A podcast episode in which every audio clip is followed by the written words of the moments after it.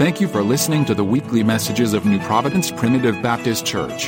To subscribe to our podcast, hear other messages, or learn more about us, please visit nppbc.com.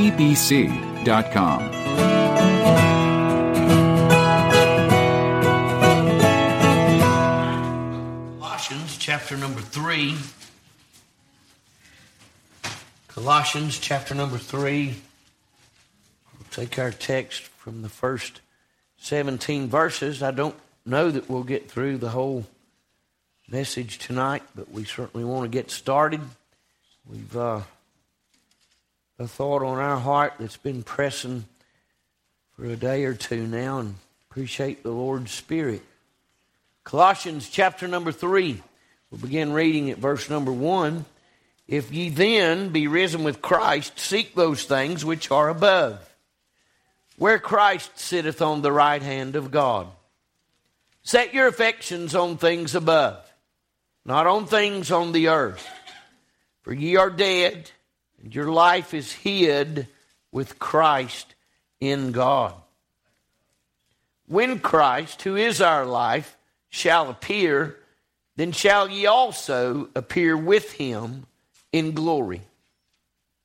Mortify, therefore, your members which are upon the earth fornication, uncleanness, inordinate affection, evil concupiscence, and covetousness, which is idolatry. For which things' sake the wrath of God cometh on the children of disobedience, in the which ye also walked some time when ye lived in them. But now ye also, but now ye also put off all these anger, wrath, malice, blasphemy, filthy communication out of your mouth. Lie not one to another, seeing that ye have put off the old man with his deeds, and have put on the new man, which is renewed in knowledge after the image of him that created him. Whether there is ne- where there is neither Greek nor Jew, circumcision nor uncircumcision, barbarian, Scythian, bond nor free, but Christ is all and in all. Put on, therefore, as the elect of God, holy and beloved, bowels of mercies, kindness, humbleness of mind, meekness, long suffering, forbearing one another and forgiving one another. If any have a quarrel against you, against any, even as Christ forgave you, so also do ye. And above all these things, put on charity, which is the bond of perfectness. And let the peace of God rule in your hearts, to the which also ye are called in one body, and be ye thankful. Let the word of Christ dwell in you richly in all wisdom, teaching and admonishing one another in psalms and hymns and spiritual songs, singing with grace in your hearts to the Lord. Whatsoever ye do in word or deed, do all in the name of the Lord Jesus, giving thanks to God and the Father by him. Father, open your word to our hearts tonight as we open our hearts to your word. We trust that your spirit, God, will give unction to speak it. We have no abilities and simply ask for your help. Prepare our hearts, God, to receive it and respond. Lord, in all of this, may it bring glory to you and deliverance to us. For we ask it as we believe, praying in Jesus' name. Amen.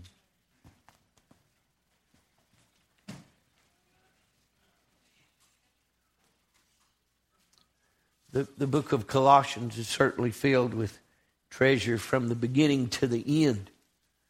But there is a, a pressing on my heart tonight to remind us of the importance of our constant spiritual duties. Um, duty is one of those things that most try to avoid because duty infers responsibility, accountability. It infers that what's been shared with us to do as our duty is something that if we don't do it, we're in sin.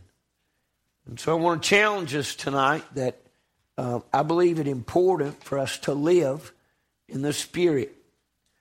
I was reading in uh, Romans chapter number 8, and once again, it just amazes me the treasure that's in the eighth chapter of Romans. But the 13th verse alone, I want to read to us For if ye live after the flesh, ye shall die.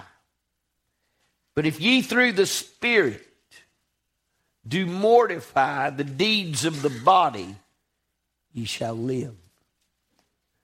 I want us to think tonight about our constant spiritual duties. And I want to leave it with us tonight in a way I hope that is memorable because uh, I have even in my note here, uh, I, I was going to title the message Our Daily Spiritual Duty. But the more I the more I dove into this passage of Scripture, the more I realized that this isn't something you do once a day. This is something that is a continuous process within us every day. You say, every day, can I not take a day off? No, not if you're going to live in the Spirit. If you're going to walk in the Spirit, you can't take a day off because your flesh never takes a day off. Your flesh never stops being fleshly. It is always contrary to the Spirit. It doesn't mind the things of God. It's not subject, according to the Apostle Paul, to the law of God, neither indeed can be. The flesh simply, if we don't bring it under control, is out of control. And that's what happens. You know, it's sinner and saint alike. You live in the flesh, you'll die. And that's what he said in the book of Romans. There's a great concept here for the people of God. You say, well, why? And that's where we'll start tonight. And I'm going to do my best to leave this in a memorable way. I really want you to get this because I want to get this too. I believe it important because we live in a day where people need to see the good work and give God glory. It was the very thing that Jesus told them to do those things that he had given them. He said, Do the works that those that see it might give God glory. And there's a great opportunity for us in such a dark world to be great light. The darker it gets, the, the more impactful that our light becomes. But I can assure you, I'm I'm afraid that there's a great number of folks today who have let their little light grow so dim that it just becomes insignificant in this world. And I don't want to be that way. God knows my heart. I, I don't get it right as much as I need to, but I want to. There is something in my soul that desires to please Him to get it right, to be able to come before the throne of grace with boldness instead of a shame and a constant need for repentance. And yet the flesh is always present. And even though, as we hear the apostles say, the spirit indeed is willing, but the flesh is weak, it gives us no excuse. Right? We have no excuse. We can't come to Christ and simply say, Well, my flesh got me again or I failed to the flesh again. Or that we could see that we have a spiritual responsibility constantly to bring ourselves into light of the Word of God and in alignment with it. I want to start tonight in just simply saying why this is important. Why this is important. Verse number one if ye then be risen with Christ, let me stop there just for a moment and just share with you that what he's saying is in the present tense. You say, Well, I ain't died yet, so I can't be risen yet. No, that's not what he said. He said, You are risen. If you've been born again, it's as good as checked off. I don't have to wait to declare to you that I am the risen of Jesus Christ. I am risen because he rose again. Because his promises are unchangeable. They are immutable. They are unto those that believe him certainties that we can count on. They are the very promises, friend, that uh, if quit, if they stopped being his word tonight, then surely the sun itself would stop shining. That kind of promise. And he said, If ye then be risen with Christ. Let me ask you tonight as we just stop right here. Are you risen with Christ tonight? Are you born again? Do you know in your heart that you're saved? I mean, truly, do you know without a doubt that your name's been written in the Lamb's book? Have you felt the transforming power of His presence as it come in and set up abode in your heart? Do you know that you passed from death unto life because you loved a brother? Do you know that the old man has passed away and behold, all things have become new? Are you sure that you've been saved? Because let me make this clear you'll not get anything else I say if you've not been born again. Because you cannot do these duties in the flesh. By the way, they're not fleshly duties, they're spiritual. These are our constant spiritual duties. And there's a great reason that we must do them.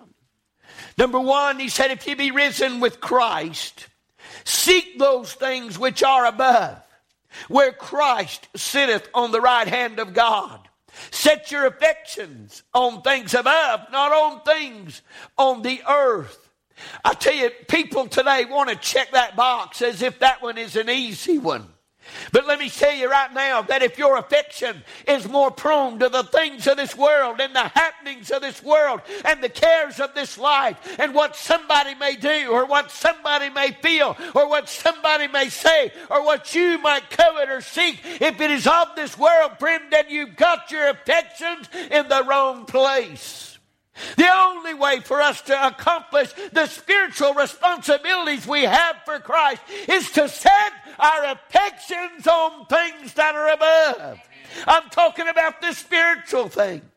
Those things that are not of this earth, they're not meant for the flesh to understand. They're not meant for the flesh to uh, hunger or thirst for. These are the things that the souls of the saved long for those things that are of above.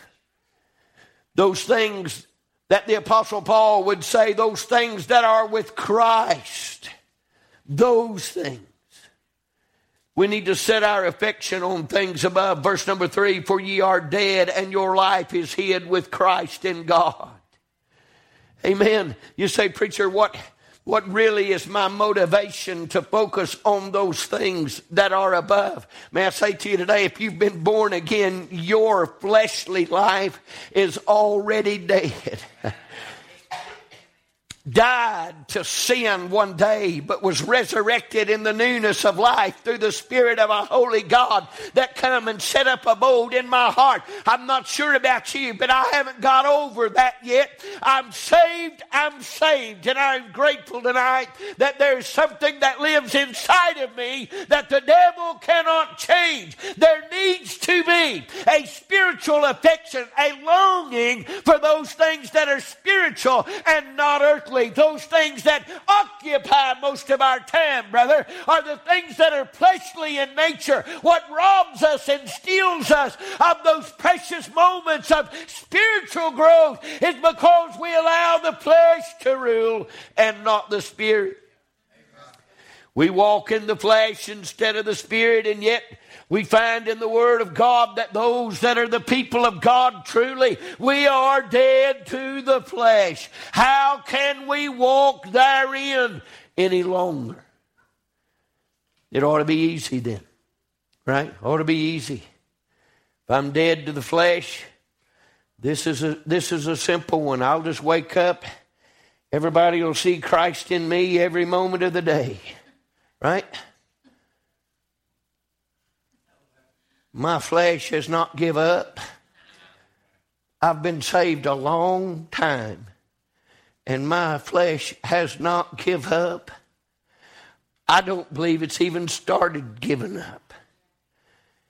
There is no good thing in my flesh, Paul said. Nothing. I've nothing to boast of.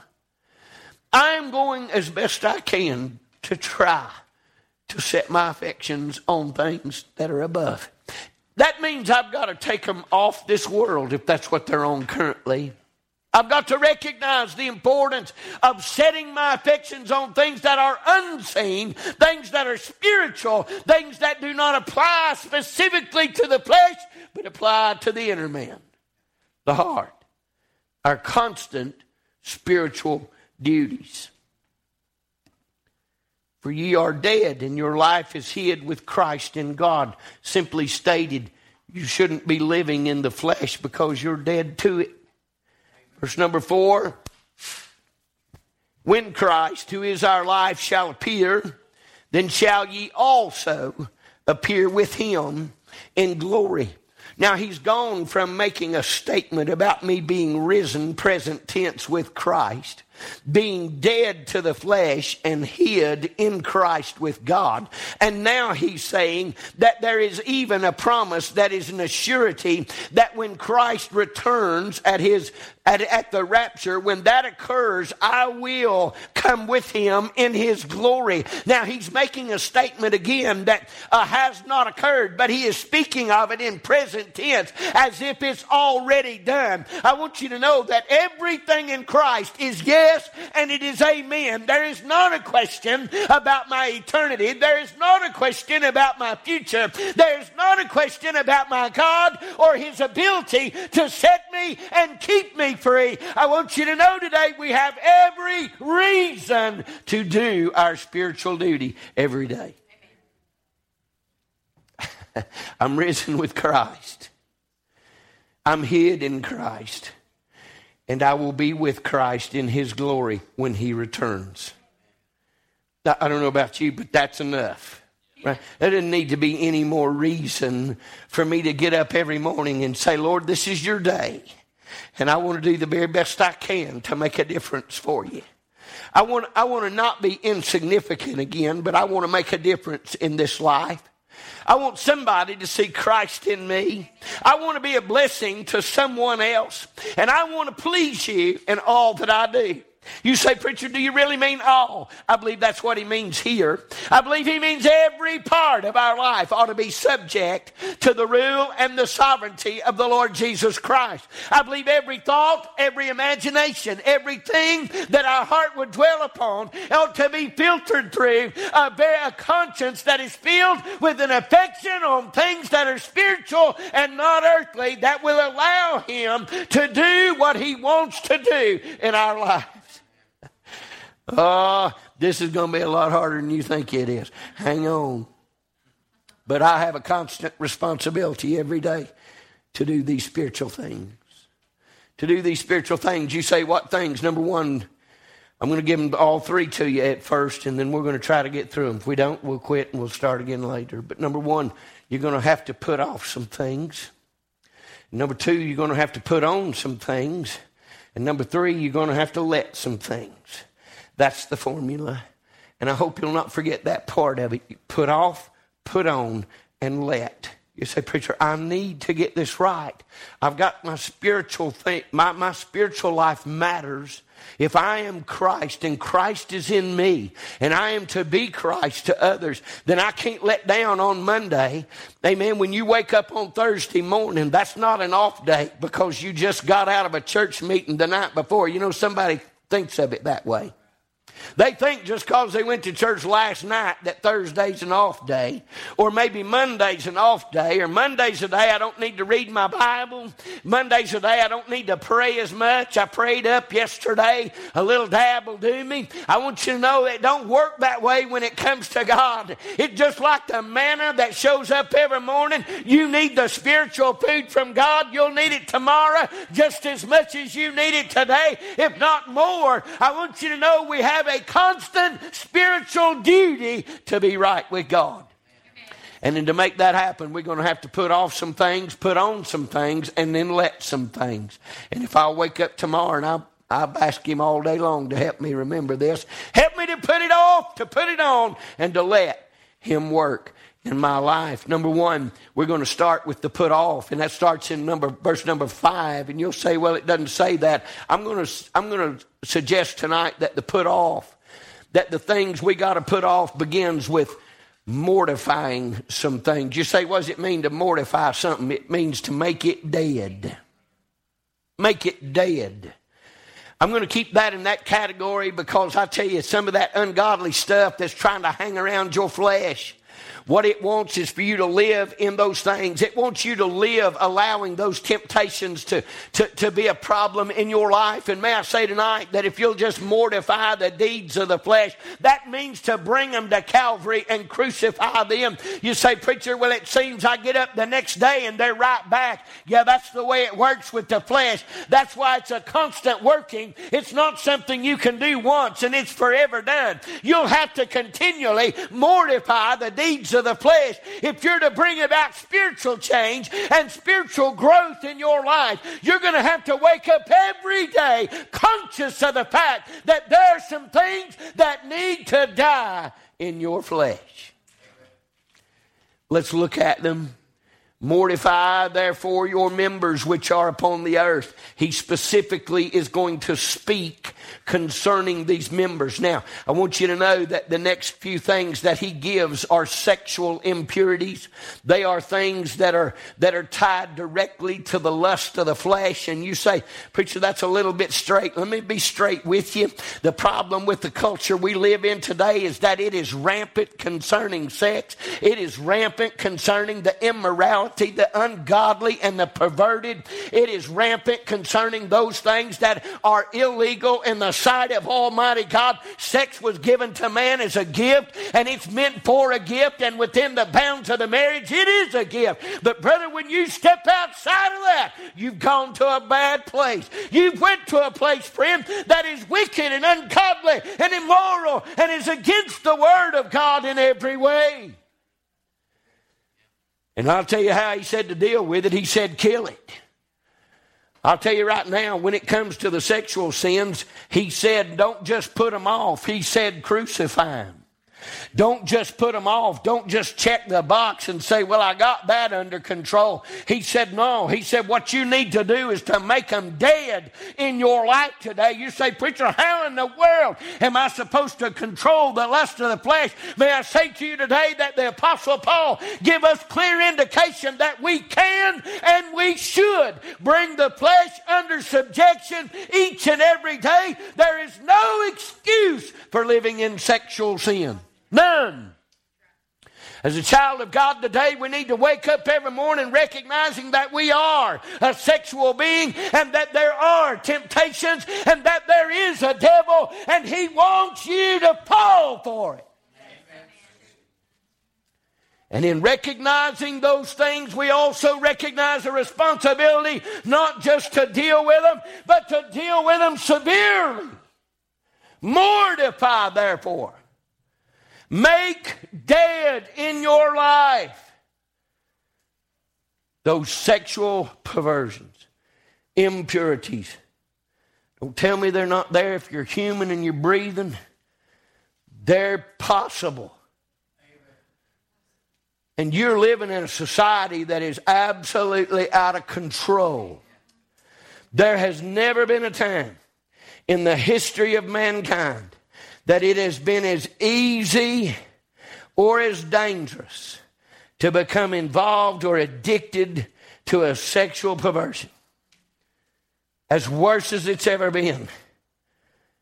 You better kill that stuff. You say, kill what? He said, number one, fornication. Any sex outside of marriage is wrong. It is, it is wrong. It is sin.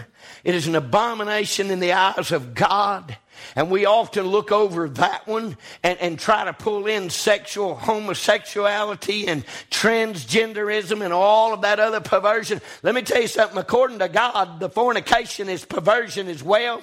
It is unallowed. It is not to be a part of a Christian's life. We have clear instruction in the Word of God. And if we're going to get it right, He said it's going to start by coming out of the gate every day with an awareness that my soul is in danger because body is a sexual being, and I need to mortify those deeds. I need to deal with them. Fornication, number one. Number two, he said mortify or clean or, or kill uncleanness. It can be defined as something that is lewd and filthy. I believe pornography falls into that category. If there is any form of pornography in your life, you need to kill that and quickly. It is a sin, it is a perversion, and it is a danger that is rampant in our country today. And if ever there was a time I need to speak clearly as your pastor, it's today. You need to kill this stuff. You need to deal with it and make sure that you have taken it to Calvary and that each and every day you wake up with the acknowledgement, the awareness that your flesh is capable of any ungodly thing and allow the Holy Spirit to help you to kill out some of the things that need to be killed.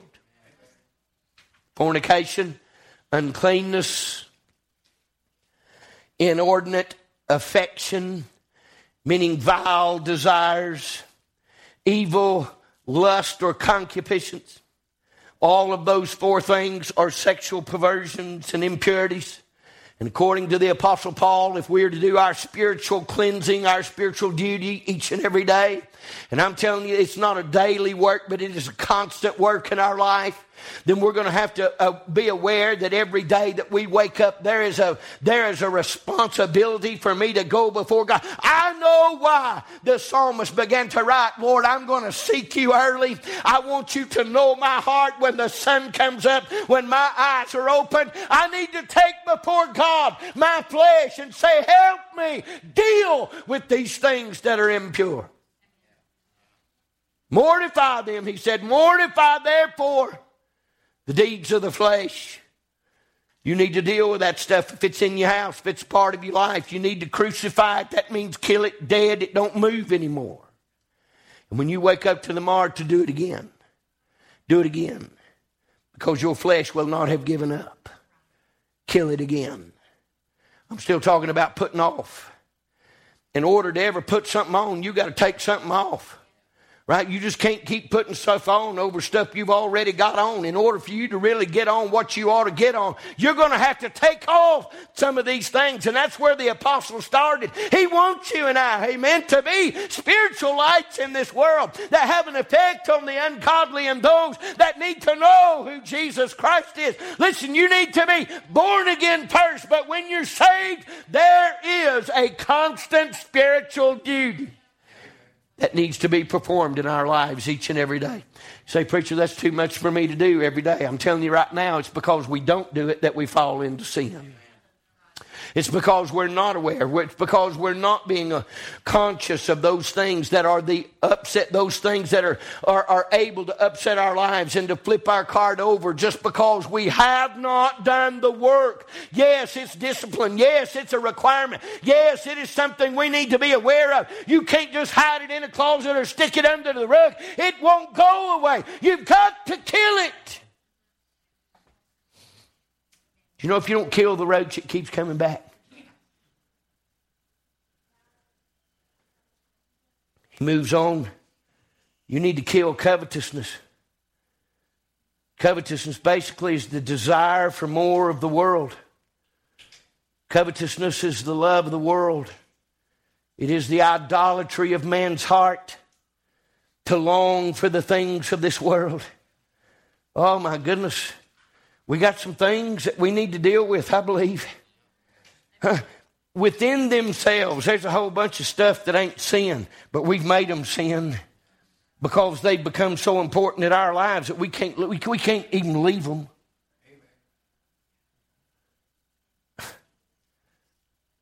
Uh, 25 years ago, you couldn't even imagine making such a statement.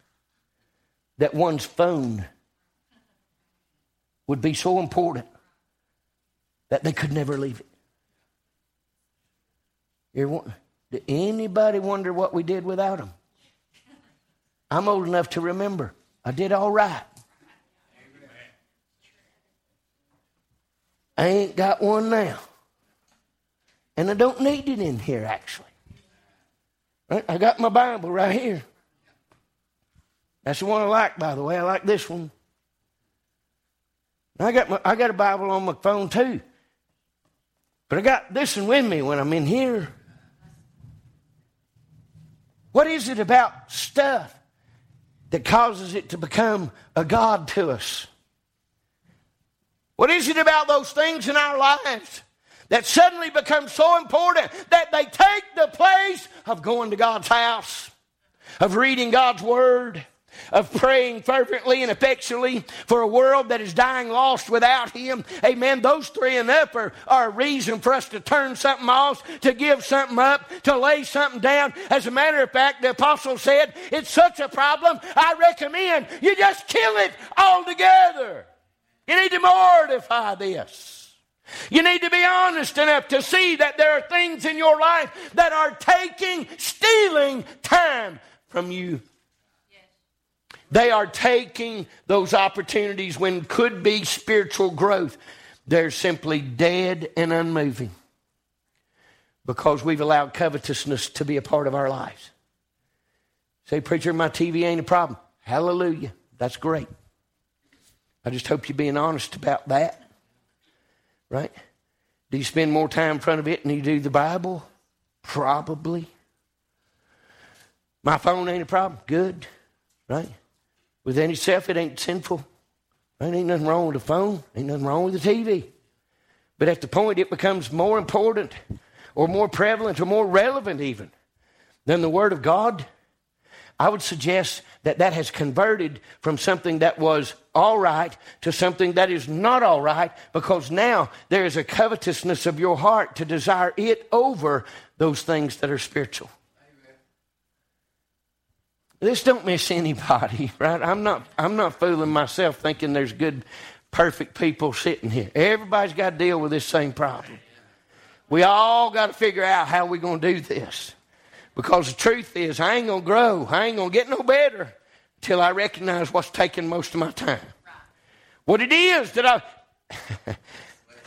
See, I started not to say nothing about covetousness, and the Holy Spirit said, huh? No, you ain't skipping that one. No, as a matter of fact, he said that's probably the biggest problem. Is because we've allowed so many other things that we consider to be important. They're important to who? To the flesh. Let's be honest. They're important to the flesh. That's what we're trying to tune in. That's what we're trying to appease. That's what we're trying to, to make happy or satisfy. That is what we're trying to do. And that, brother, is covetousness. It is a longing of your heart for the things of this world instead of the things of God. And the apostle said, You better kill that stuff. You better, you better stomp that stuff out. And he said, By the way, you'll have to do it again tomorrow because all of it resurrects itself. When you wake up the next day, right back. Same desire. Right? I, I get that way. After a Sunday, well, that's the hardest one for me, right? You, I preach three times on a Sunday and I'm wore plumb out. And when I wake up on Monday, my brain says, Well, you did enough yesterday. I bet you prayed 50 times yesterday. Don't pray none today. Well, you surely got a little extra to keep you till Tuesday anyway. You don't need to go back up there to that church. You don't need to read your Bible today. You read it, you read it over and over. So let's, let me tell you something. That ain't nothing but my flesh. That is all that is. That is my flesh telling me the same thing it's been telling me all my life that I that I can't do it or I I need to lay down. I need to give up. I need to quit. I need to sit down. You're too tired. You ain't got time. Let me tell you something. It's the covetousness that is the wickedness of the flesh today.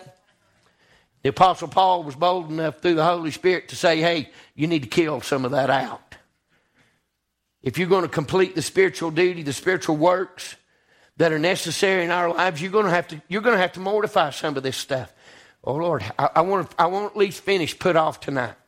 And we'll try to get the other two next time. I hope that's an encouragement to everybody.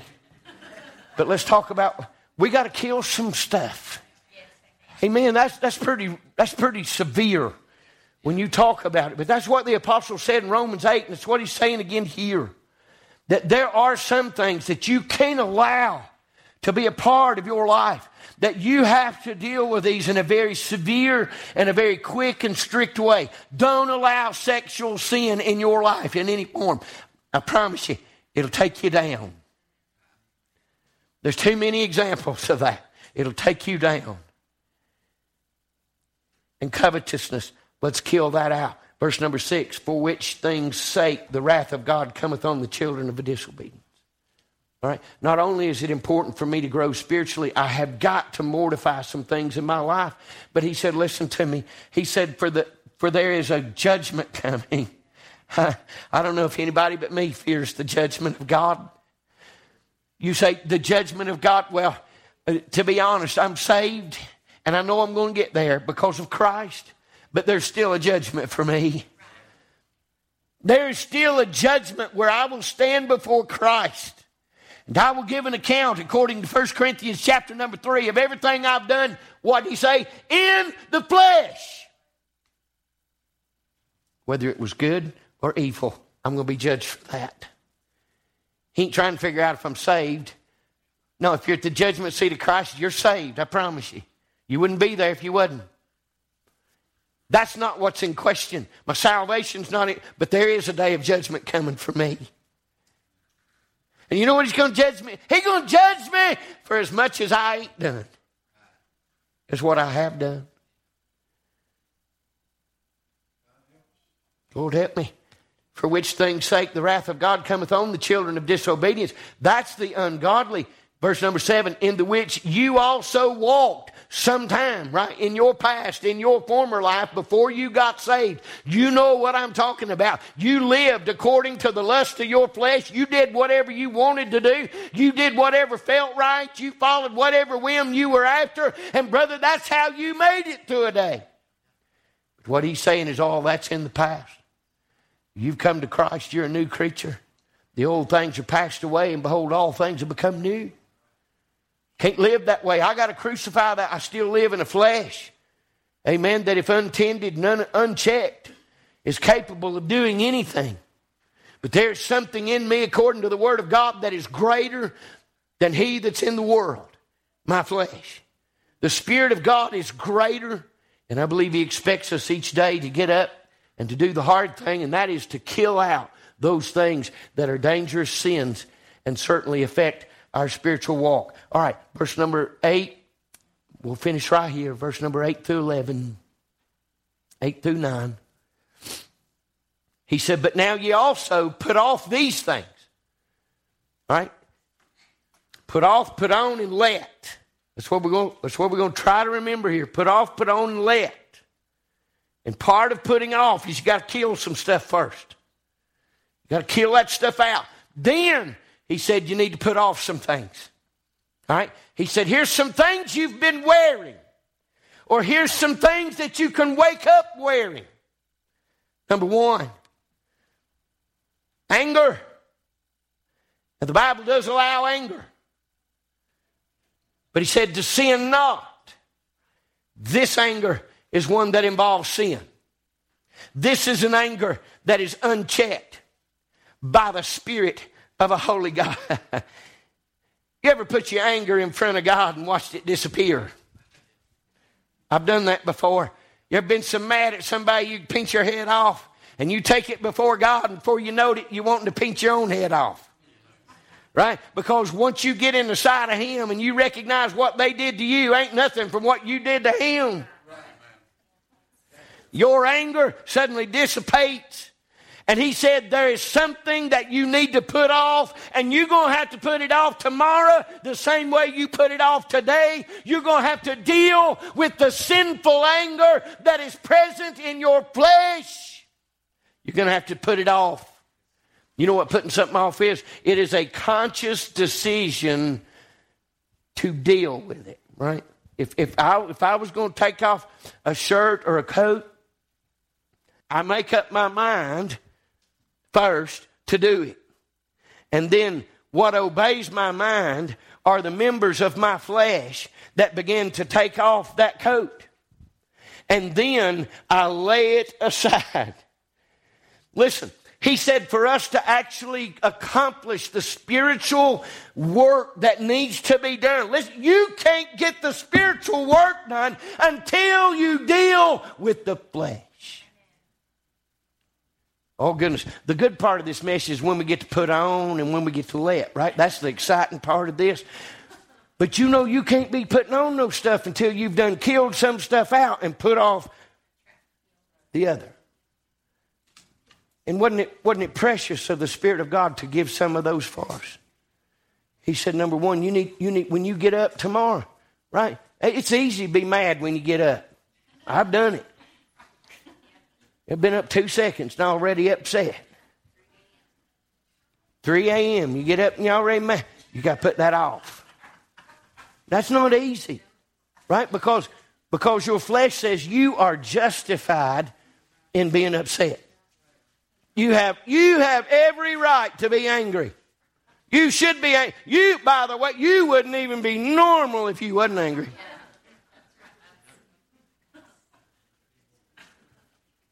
And yet the Word of God says, in order for us to get spiritually where we need to be, see, we ain't even got to where we can put something on. Because we still got to deal with getting the stuff off. He said, number one, you need to put off anger. Because I can tell you right now, there ain't nothing ever comes of anger. Not of, nothing that's good, right? There's no spiritual benefit for anger. Not this kind. Right? This is a violent anger. This, this is an anger that, that is seething, that is burning inside us, that is borderline to hate. You got to put that off. You got to put that off. You say, Preacher, I don't know if I can just put that off.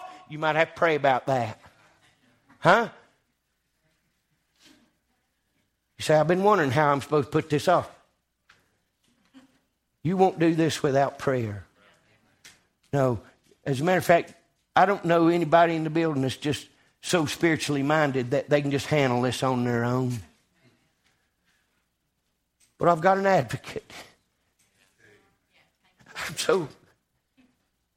I've got an advocate that knew I was mad before I ever got there. And he's told me to come to him.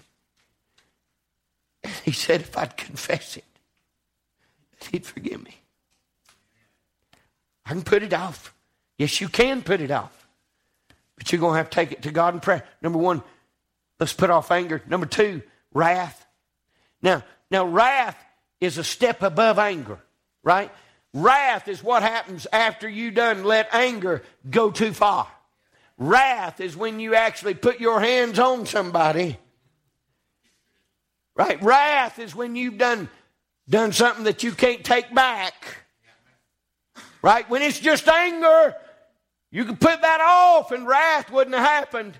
But you let anger, you let it hang on you, hang on your frame, hang on your flesh, and next thing you know, you done took a swing at somebody. Or you done said something from that old forked tongue, and you've let it roll off your lips, and you can't get it back now. It's already turned violent. You better put that off. You better put that wrath off. And it, will take God. Number two, number three, malice.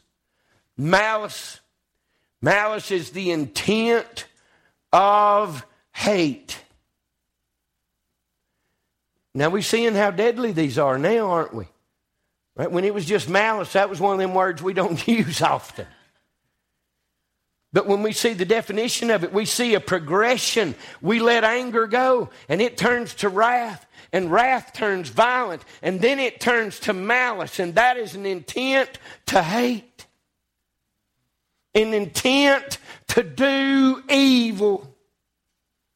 That has no place in the life of a Christian, by the way. Do you hear me? That has no place in the life of a Christian. I'll tell you right now, if, if your answer to settling something is to take them out behind the building, you need to get right with God. You hear me? I don't care who you are, I don't care what your problem is. I don't care. I don't care. You know why? Because he don't care. He said anger, wrath, and malice. No, he said put it off. You don't need to be wearing any of those. They have no place.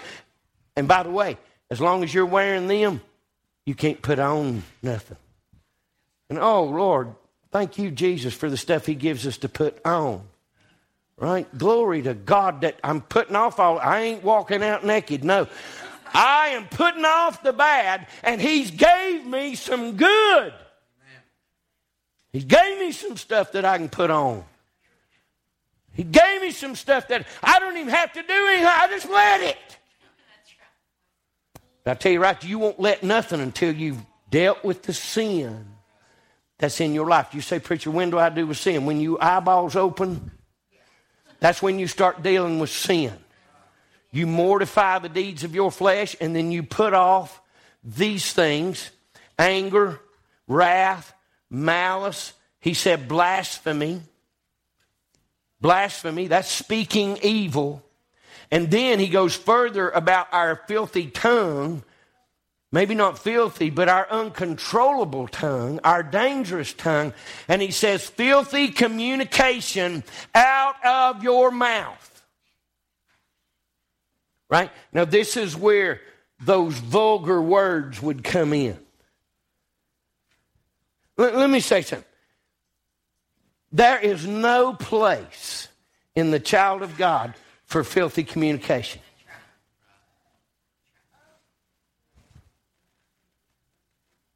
Not even when you smash your finger. I wasn't looking at you on purpose. I'm just I'm just saying. Let me tell you something. Some of us are flippant about that stuff. You need, you need to get serious about it. Because I tell you right now, it ain't of God. Uh-uh. It ain't of God. You never heard it come out of the lips of Jesus Christ. And I tell you, he don't condone it, nor does he approve of it. Twice right here, he said something you need to put off is blasphemy, evil speaking, and by the way, filthy communication should never come out of the mouth of a child of God. You know why it comes out of your mouth? Because it's in you. That's got to get put off. Right? You say, well, I don't never say them. I don't never say them. I thought it a thousand times, but I ain't saying it. The only reason your mouth speaks is because it's in your heart. And if it's in your heart, you better put that off. Right? He is telling you right out of the gate when you get up in the morning, he said, You need to take that off. That has no part of your life. It should not be what dictates how you communicate with anybody after you've dealt with anger and malice and wrath and malice. You need to deal with, with the vulgarities or the communication, the filthy communication, the blasphemy. All of these things we can we can go to him in prayer and we can take them off. Now, when you get up tomorrow, somehow or another you you have put them back on right because you are very apt as long as you're in the flesh they come right back but you can put them off and you may enter you may have a problem through the day right you ever had a day that just went bad on you started good and it went bad and then you get in a bad mood and then suddenly so you know it, it, the world is against me and then suddenly what thoughts are filling your head they ain't of God. You know what you're going to have to do? You're going to have to stop. And you're going to have to put that off. You're going to have to say, Lord, I have done gone too far with this. I need to put this off. It is sinful. I need to get this off so I can get that other back on. Blasphemy, filthy communication out of your mouth. And then he said this, and I'm going to stop with verse 9. Because verse number 10, we see the words put on. Right? So I'm going to stop right here. Come on, Vicki, if you want, come on, get a song. It says, lie not one to another. Now, you wouldn't think he'd have to tell us not to lie. But you know as well as I do that your flesh is still prone to stretch the truth. As a matter of fact, sometimes he'd rather lie than it would tell the truth. There are times, amen, you don't have to you don't have to raise your hand, but there are times that you're saying, Why did I say that? I could have just said the truth. What, where did that come from? Your flesh. Your flesh has never been good. It never will be good. Let me tell you something. That's why people that are deceived that have not been born again but think they have, that's the most miserable condition a person, a human, can be in. You know why? Because they're trying to do all this stuff they can't do by the flesh. And the flesh can't get it done. But if you ever get born again, the Holy Spirit of God comes in, and that's your helper. Right? That's your helper. You say, Pastor, you, you've given us enough that I, I'll need to pray for about 45 minutes just to get it all off. No, it don't take that long. Listen, it don't take that long. Uh, really.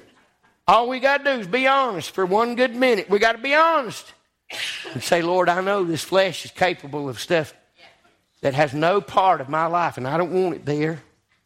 And I know I'm capable of it. And I need you to help me.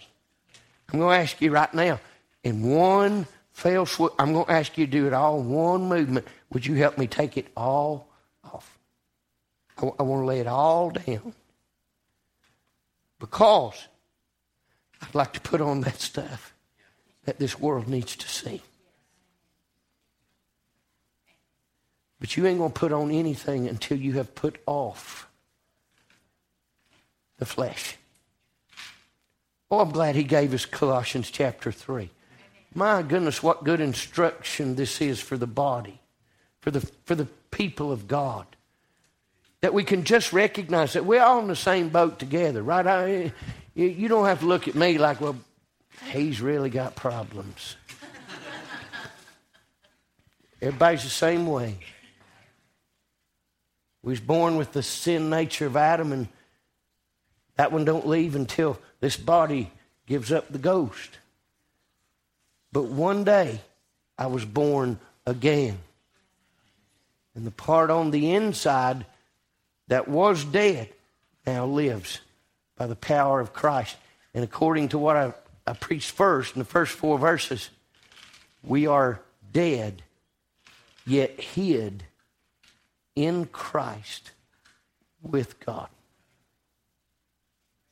I'm a winner either way. I, I am an overcomer because I have believed in Jesus Christ. We're going to sing. But we don't need to lie to one another. We don't need to lie. We, don't, we, we need to take all this off. Be, be aware that we, seeing that ye have put off the old man with his deeds. Right, there it is. That's just one big movement. I, I don't have to deal with all of them individually. The apostle said in verse number nine, he said, Look, just, just put off the, the whole old man with all his deeds. Let's just put all of it off. Let's just get honest with God. And you'll have to do that more than once, probably. You're going to have to stay spiritually acute to what's going on in your life. As we sing tonight, if you'll stand, I don't know your heart, but I know this. We're all in danger of this kind of sin. And that's why the Holy Spirit wants us to deal with it. Right? Because once you deal with it, that's half the battle. It's when you won't deal with it that it's able to sneak and move around in your life and then produce fruit out of you that shouldn't be there. If you need the Lord tonight, won't you come?